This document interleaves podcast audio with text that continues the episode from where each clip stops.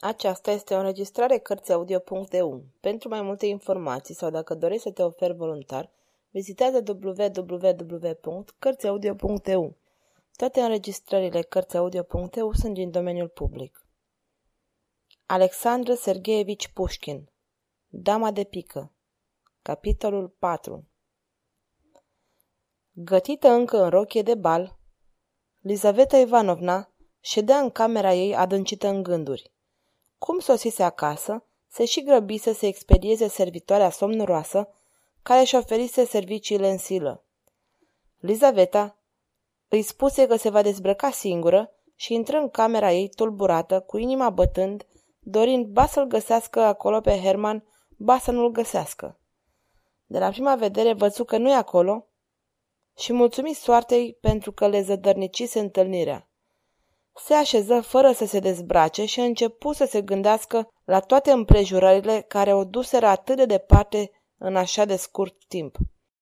Nu trecuseră nici trei săptămâni de când îl văsuse pentru prima dată pe fereastră și iată că se și aflau în corespondență, iar el reușise să obțină o întâlnire nocturnă. Îi cunoștea numele numai din câteva scrisori scălite de el. Nu vorbise niciodată cu el, nu-i auzise glasul și nu auzise niciodată vorbindu-se despre dânsul, până în seara aceea. Ciudat lucru, în seara aceea la bal, Tomski, fiind bosunflat pentru că tânăra prințesă Polina nu filtra cu el, ca de obicei, se gândi să se răzbune, tratând-o cu indiferență. De aceea, o chemă pe Elizaveta Ivanovna și dansă cu ea o mazurcă interminabilă. Tot timpul glumea asupra preferinței ei pentru ofițerii de geniu și o încredință că știe mai multe decât ar putea bănui ea, iar unele din glumele lui se potriveau atât de bine încât Lizaveta Ivanovna a crezut de câteva ori că îi cunoștea taina. De la cine știi toate aceste lucruri?" îl întrebase ea râzând. Tomski răspunse. De la prietenul unei persoane pe care o cunoașteți, un om deosebit. Și cine e acel om deosebit? Îl cheamă Herman. Lizaveta Ivanovna nu răspunse nimic, dar simți cum îi îngheață mâinile și picioarele. Acest Herman, continuă Tomski, e o figură cu totul romantică. Are profilul lui Napoleon și sufletul lui Mephisto. Cred că asupra conștiinței lui apasă cel puțin trei crime. Dar de ce ți-ai făcut așa de albă? Mă, mă doare capul. Și ce îți spune acest Herman sau cum îi zice? E foarte nemulțumit de prietenul lui. Spune că, dacă ar fi fost în locul lui, ar fi procedat cu totul altfel. Eu presupun că însuși Herman a pus ochii pe dumneata. Oricum, el ascultă vorbele de îndrăgostit ale prietenului lui cu foarte puțină plăcere. Dar unde m-a văzut? Dumnezeu știe unde, poate la biserică, poate la plimbare, Poate chiar în odaia dumitale în timp ce dormeai. De la el te poți aștepta la orice.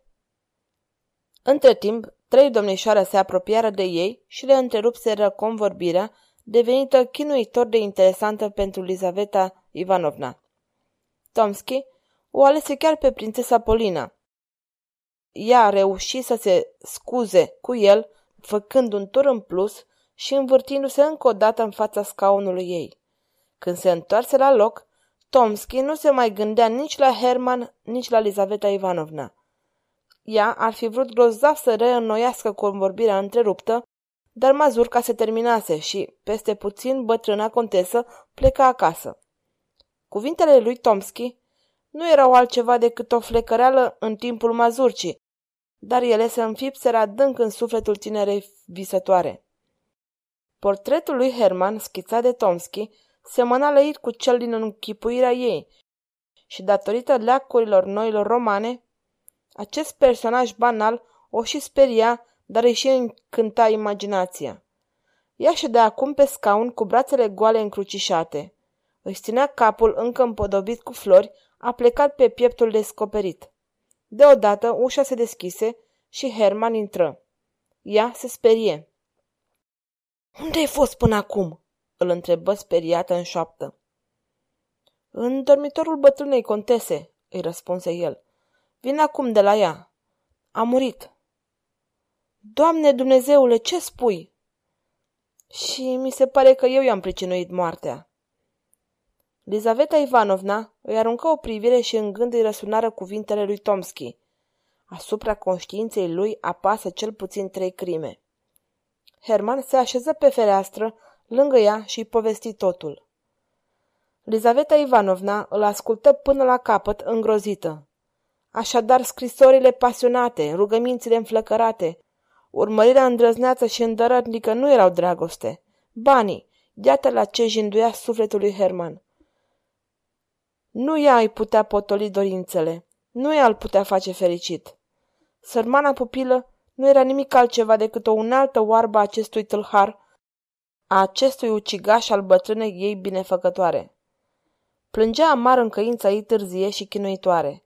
Herman se uita la ea tăcut și inima lui era sfâșiată, dar nici lacrimile sărmanei fete, nici priveliștea înduioșătoare a durerii ei nu-i răscoleau sufletul împietrit. Nu simțea nicio remușcare pentru moartea bătrânei. Îl îngrozea un singur lucru, pierderea pentru totdeauna tainei prin care s-ar fi putut îmbogăți. Ești un monstru, rosti în sfârșit Lizaveta Ivanovna. Nu i-am dorit moartea, răspunse Herman. Pistolul meu nu e încărcat. Amândoi tăcură. Se făcu ziua. Când Lizaveta Ivanovna suflă în lumânarea care era pe sfârșite, în cămăruță rămase o lumină palidă. Ea șterse ochii plânși și se uită la Herman, care ședea pe pervazul ferestrei cu brațele încrucișate și încruntat. Așa semăna uimitor cu portretul lui Napoleon. Asemănarea o surprinse. Cum ai să ieși din casă?" îl întrebă ea în sfârșit. M-am gândit să te conduc pe o scară secretă, dar trebuie să trecem neapărat pe lângă dormitor. Mi-e frică." Spunem doar cum să găsesc scara secretă și mă duc singur. Lizaveta Ivanovna se ridică, scoase o cheie din comodă și o dădu, lămurindu-l pe unde avea de mers. Herman îi strânse mâna, o mână rece care nu-i răspunse, o sărută pe creștetul a plecat și ieși. Coborâ pe scara întortocheată și intră din nou în dormitorul contesei. Moarta sta împietrită, iar fața ei arăta o pace adâncă. Herman se opri în fața ei, o privi lung, vrând parcă să se convingă de groaznică realitate.